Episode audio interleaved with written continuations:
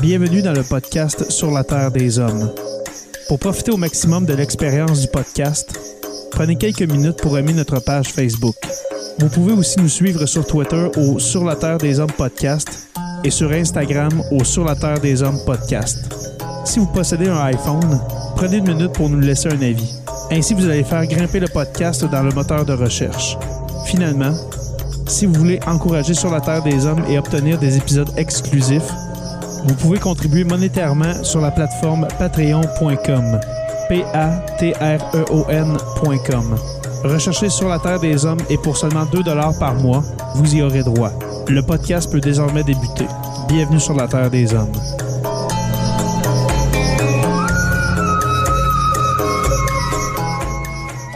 Cet épisode de Sur la Terre des Hommes est présenté par Constructions Rivard.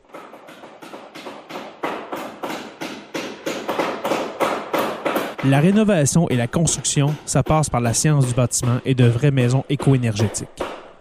Un des seuls en Abitibi-Témiscamingue qui construit des maisons Nouveau Climat est prêt net zéro. De la fondation à la finition d'escalier, ils font tout. Construction avec un S, rivard.com ou contactez-les au 819-279-6181.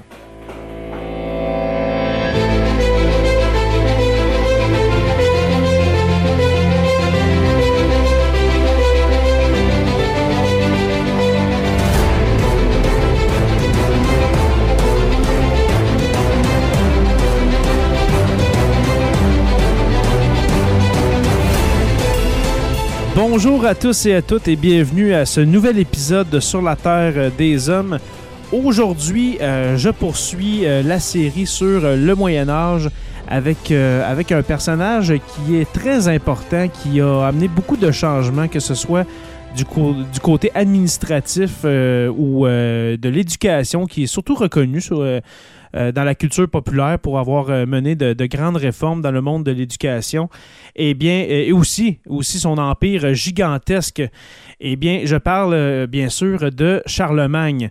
Alors, Charlemagne qui fait partie de la première moitié du Moyen-Âge, autour des années 800. Charlemagne qui a su en quelques années à peine former un empire gigantesque qui allait jusqu'à l'Italie, jusqu'à l'Allemagne, les Pays-Bas, etc. C'était vraiment extraordinaire comme dimension pour un empire à cette époque.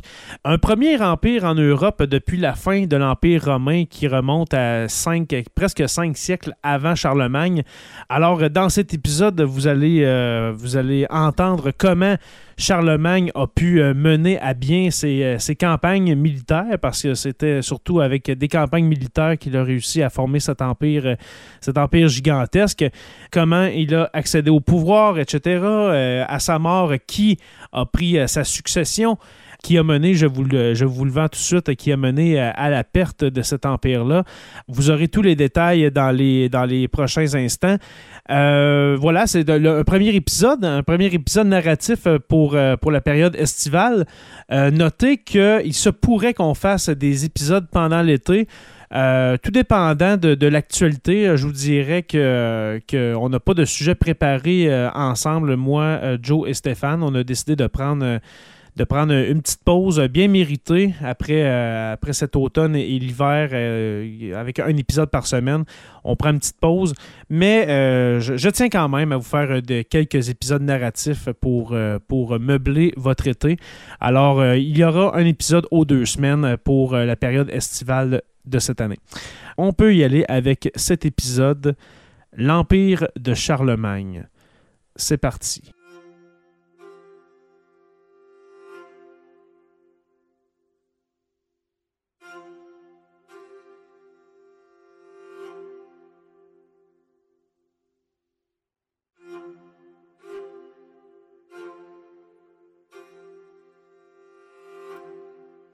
Charlemagne, également connu sous le nom de Charles Ier, était roi des Francs entre 768 et 814, roi des Francs et des Lombards entre 774 et 814, et empereur romain germanique entre 800 et 814.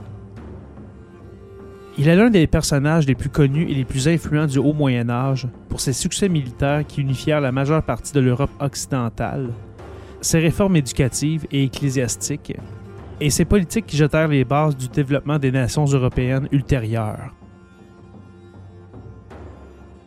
Il était le fils de Pépin le Bref, roi des Francs entre 751 et 768, premier roi de la dynastie carolingienne. Charlemagne monta sur le trône à la mort de son père et gouverna conjointement avec son frère Carloman Ier, jusqu'à la mort de ce dernier.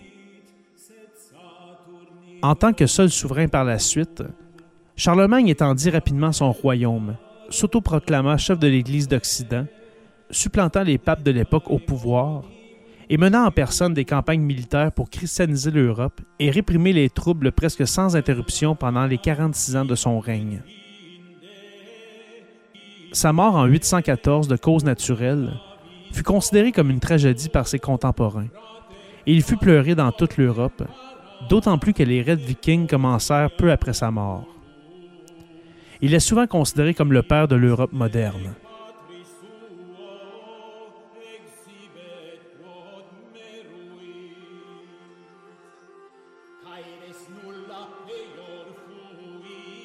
Charlemagne naquit probablement à Aix-la-Chapelle, dans l'actuelle Allemagne, pendant les dernières années de la dynastie mérovingienne, qui régnait sur la région depuis environ 450. Le roi mérovingien perdait régulièrement du pouvoir et de l'influence depuis des années, tandis que le poste royal supposé subalterne de maire du palais, l'équivalent d'un premier ministre, gagnait en puissance. À l'époque du roi Childéric III, entre 743 et 751, le monarque n'avait pratiquement plus aucun pouvoir et toutes les politiques administratives étaient décidées par Pépin le Bref, maire du palais.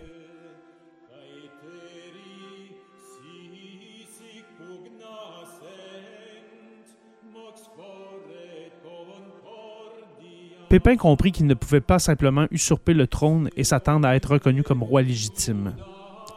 Il fit donc appel à la papauté en demandant « Est-il juste qu'un souverain impuissant continue à porter le titre de roi ?»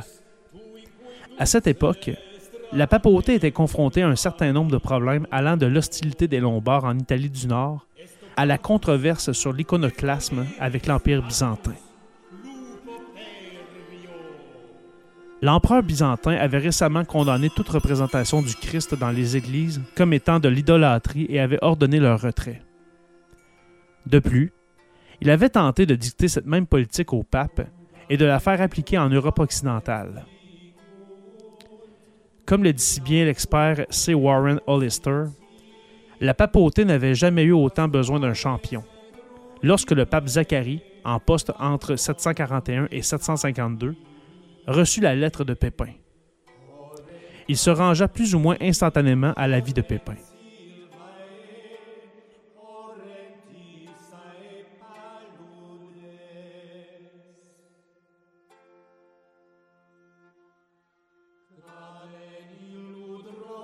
Pépin fut couronné roi des Francs en 751 et conformément au précédent royal, il nomma ses deux fils comme successeurs.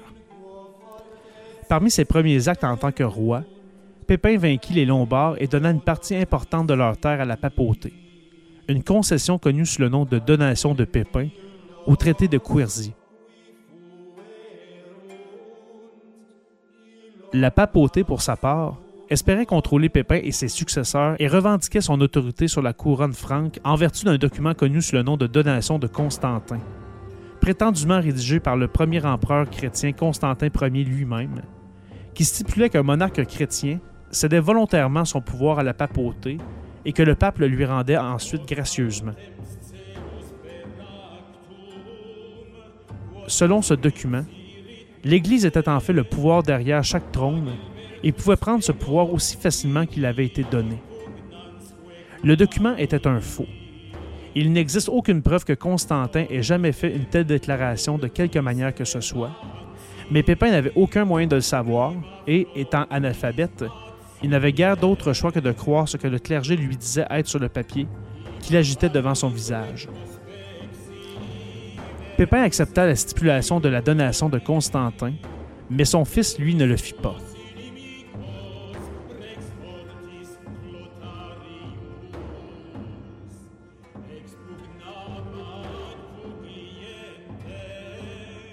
Le roi Pépin mourut en 768 et ses fils montèrent sur le trône.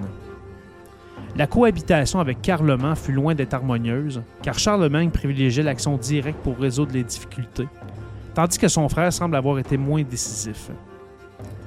La première épreuve de leur règne fut la rébellion de la province d'Aquitaine, que Pépin avait soumise en 769. Charlemagne était favorable à une campagne militaire que Carloman ne souhaitait pas.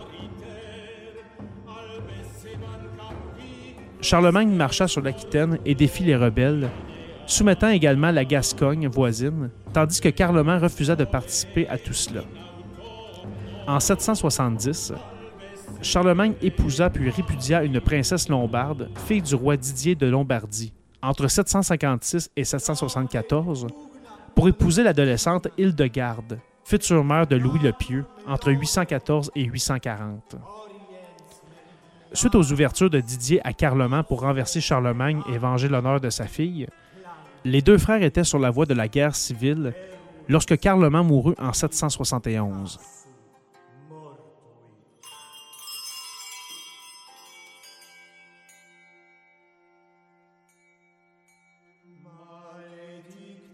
En tant que souverain unique des Francs, Charlemagne régna sur le début par la force de sa personnalité, qui incarnait l'éthique du roi guerrier combinée à une vision chrétienne. Hollister décrit le roi. Charlemagne dominait ses contemporains au sens propre comme au figuré. Il mesurait 1,80 m, avait le cou épais et le ventre bedonnant, mais était malgré tout d'une apparence imposante. Il pouvait être chaleureux et bavard, mais aussi dur, cruel et violent, et ses sujets envinrent à le considérer à la fois avec admiration et crainte. Par-dessus tout, Charlemagne était un roi guerrier. Il menait ses armées en campagne annuelle comme une évidence. Ce n'est que progressivement qu'il développa une notion de mission chrétienne et un programme d'unification et d'expansion systématique de l'Occident chrétien.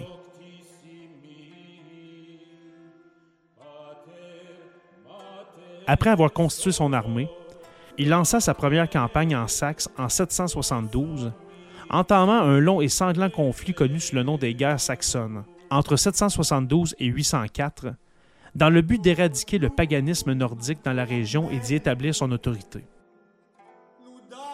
Laissant des troupes en Saxe, il se tourna vers l'Italie où les Lombards s'affirmaient à nouveau. Il conquit les Lombards en 774 et intégra leurs terres à son royaume, se faisant appeler par la suite roi des Francs et des Lombards, puis s'en retourna en Saxe.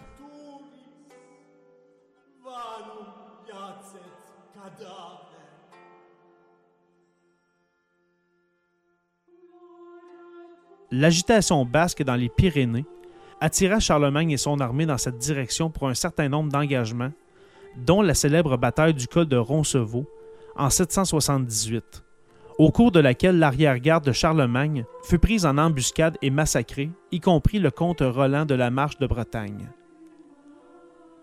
Cette défaite ne fit que renforcer la détermination de Charlemagne à contrôler totalement la région. Entre 778 et 796, Charlemagne fit campagne chaque année dans les Pyrénées, en Espagne et en Germanie, et remporta de nombreuses victoires. En 795, il accepta la reddition des Avars de Hongrie, mais, refusant de leur faire confiance, il attaqua leur forteresse, connue sous le nom de Ring, et les vainquit complètement en 796, mettant ainsi fin à leur existence en tant que peuple. Il avait également vaincu les Sarrasins du nord de l'Espagne, établissant une zone tampon appelée la Marche d'Espagne et prit l'île de Corse. Son royaume s'étendait désormais sur la région de la France actuelle, le nord de l'Espagne, le nord de l'Italie et de l'Allemagne actuelle, à l'exception de la Saxe au nord.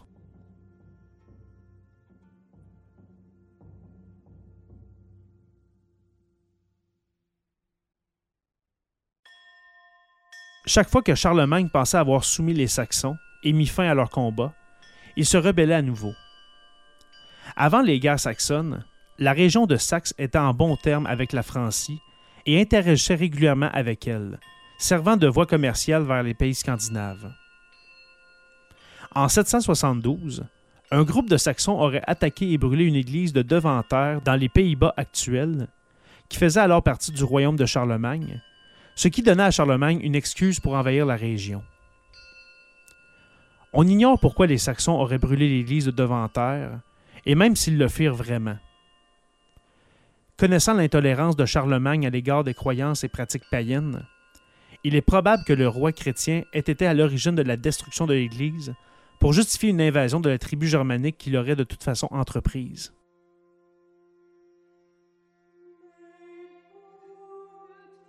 En représailles à l'incendie de l'église, Charlemagne marcha sur la Westphalie et détruisit l'Irminsul, l'arbre sacré représentant Yggdrasil, l'arbre de vie de la mythologie nordique, et massacra un certain nombre de Saxons lors de sa première campagne.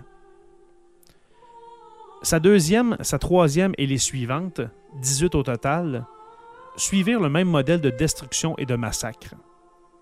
En 777, un chef guerrier saxon nommé Widukind prit la tête de la résistance et, bien qu'il ait été un chef compétent, fut aussi impuissant à défier sérieusement la machine de guerre de Charlemagne que n'importe qui d'autre en Europe. Il négocia cependant avec le roi Siegfried du Danemark pour que les réfugiés saxons puissent entrer dans son royaume.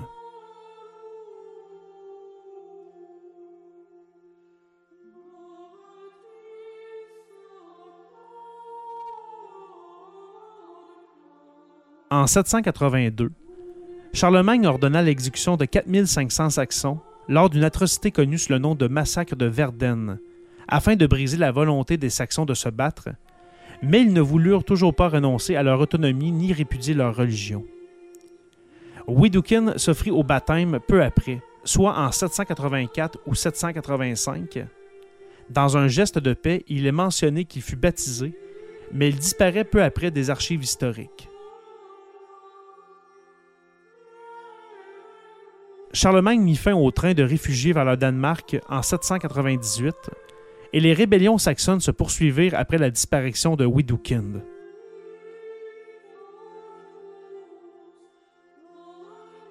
Charlemagne réagit comme il l'avait fait au cours des 30 années précédentes, avec les mêmes résultats. Finalement, en 804, Charlemagne déporta plus de 10 000 Saxons en Neustrie, dans son royaume, et les remplaça en Saxe par son propre peuple, remportant effectivement le conflit, mais s'attirant l'inimitié des rois scandinaves, en particulier Siegfried qui attaqua la région franque de Frise peu après. Ce conflit aurait pu se prolonger, mais Siegfried mourut et son successeur demanda la paix.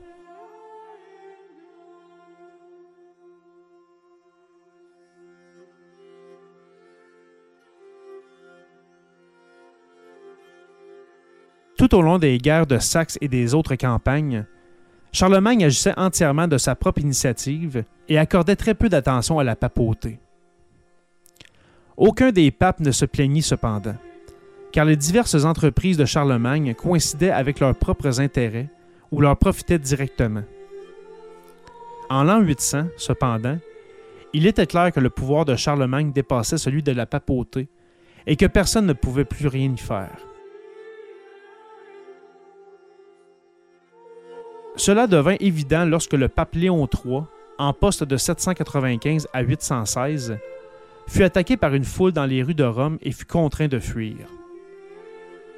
La foule avait été attisée par des nobles romains qui, dans l'espoir de remplacer Léon III par l'un des leurs, l'avaient accusé d'immoralité et d'abus de pouvoir. Léon se tourna vers Charlemagne pour obtenir sa protection et sur les conseils de son éminent conseiller, l'érudit Alcuin, entre 735 et 804, Charlemagne accepta de raccompagner Léon à Rome afin de le disculper, ce qu'il fit. L'expert Norman Cantor décrit les événements. Le 23 décembre, lors d'un procès présidé par Charlemagne, Léon se purgea finalement des accusations portées contre lui. Ce cours des événements avait signifié une terrible humiliation pour le pape et son abnégation devant le souverain carolingien, et il décida de tenter de regagner le prestige et l'autorité de sa fonction en procédant au couronnement impérial de Charlemagne. Le jour de Noël 800, alors que Charlemagne se relevait de sa prière devant le tombeau de Saint-Pierre, le pape Léon plaça soudain la couronne sur la tête du roi et le clergé et le peuple romain, bien rodés, s'écrièrent « Charles Auguste, couronné grand empereur des Romains, qui donne la paix, la vie et la victoire ».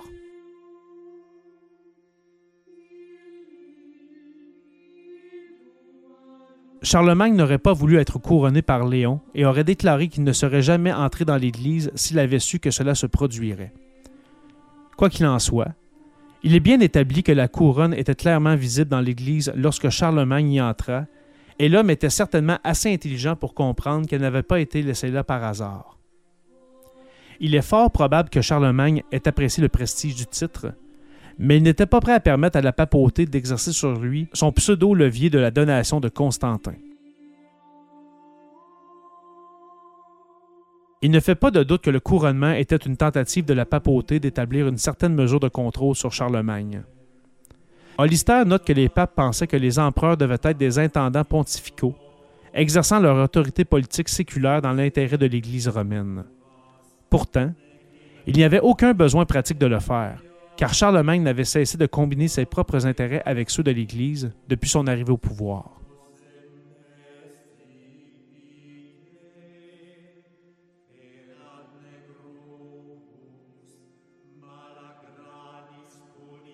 Outre ses victoires militaires régulières, Charlemagne s'est également engagé dans des réformes ecclésiastiques et éducatives, améliorant le fonctionnement des églises, des monastères et des établissements d'enseignement dans tout son royaume, devenu son empire. Les avancées technologiques de la dynastie mérovingienne et du règne de Pépin le Bref avaient déjà jeté les bases d'une plus grande prospérité.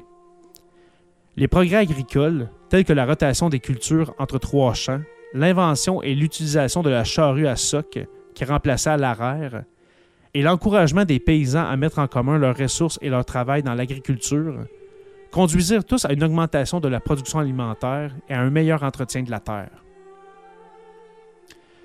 Charlemagne perfectionna ces améliorations en encourageant le développement de la mécanisation, comme le moulin à eau pour moudre le grain au lieu de la méthode précédente, qui faisait appel au travail humain. Pépin le Bref avait initié une réforme de l'Église franque dont le fer de lance était Saint-Boniface, entre 672 et 754, qui instaura l'ordre dans les maisons religieuses et développa les écoles monastiques. Il divisa également les régions en paroisses pour faciliter l'administration. Charlemagne tira parti de ces avancées en poursuivant leur développement et en s'entourant des esprits les plus brillants de son époque, comme le savant Alcuin d'York, qui mit l'accent sur l'alphabétisation comme aspect important de la piété. Cette politique fut appliquée dans les écoles monastiques de tout l'empire de Charlemagne, améliorant les taux d'alphabétisation et produisant de meilleurs étudiants. Les réformes antérieures de Boniface se poursuivirent. Charlemagne envoya des commissaires depuis sa capitale, Aix-la-Chapelle, dans les différents districts et paroisses pour s'assurer que ces décrets étaient correctement appliqués et que tous les aspects de son administration concouraient à un objectif unique. Cependant, il semble qu'il n'y ait pas eu de véritable raison pour ces commissaires, car ceux à qui Charlemagne confiait des postes d'autorité s'acquittaient de leurs fonctions par loyauté personnelle envers lui et non envers l'État.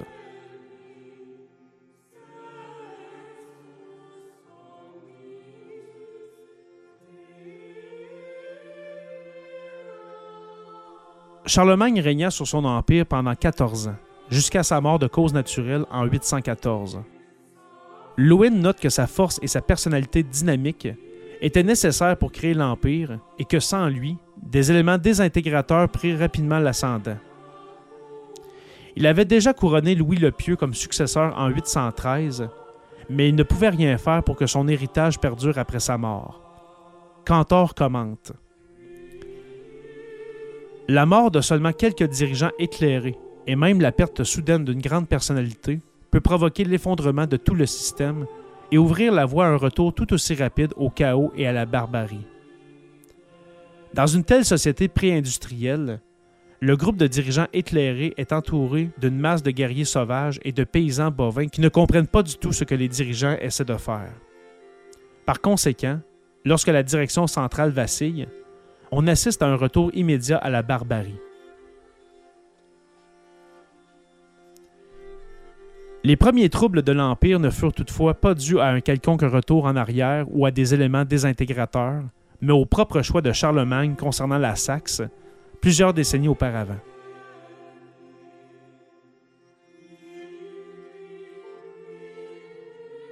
Les guerres saxonnes détruisirent la région, tuant des milliers de personnes et ne firent qu'encourager les rois scandinaves qui attendirent la mort de Charlemagne pour déclencher les raids vikings en Francie. Pendant le règne de Louis, entre 820 et 840, les Vikings frappèrent à plusieurs reprises la Francie. Louis fit de son mieux pour repousser ces attaques, mais trouva plus facile d'apaiser les Vikings par des concessions de terres et des négociations. Lorsque Louis mourut en 840, l'Empire fut divisé entre ses trois fils qui s'affrontèrent pour la suprématie. Leur conflit fut conclu par le Traité de Verdun en 843, qui divisa l'Empire entre les fils de Louis Ier.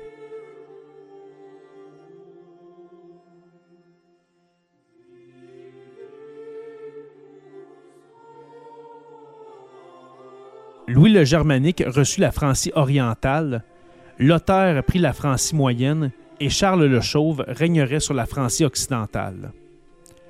Aucun de ces rois francs n'était intéressé à aider les autres, et l'infrastructure de l'Empire, ainsi que la plupart des réformes avancées par Charlemagne, se détériorèrent. Les raids vikings se poursuivirent de 843 à 911 environ, date à laquelle Charles le Simple, entre 893 et 923, et mit fin par un traité avec le chef viking Rollo, futur Rollo de Normandie, entre 911 et 927. Bien que Charlemagne lui-même n'ait jamais été affecté par l'absurde fraude de l'Église concernant la donation de Constantin, ses descendants n'étaient pas aussi forts, et la dynastie carolingienne qui suivit allait en souffrir à mesure que les papes affirmaient leur prétendue autorité politique. Les différents royaumes de l'Empire de Charlemagne finiront par former les nations modernes de l'Europe. Et malgré toutes ses fautes, il n'aurait pas pu le faire sans sa vision du but à atteindre et ses capacités naturelles à diriger de telle manière que les autres étaient désireux de le servir.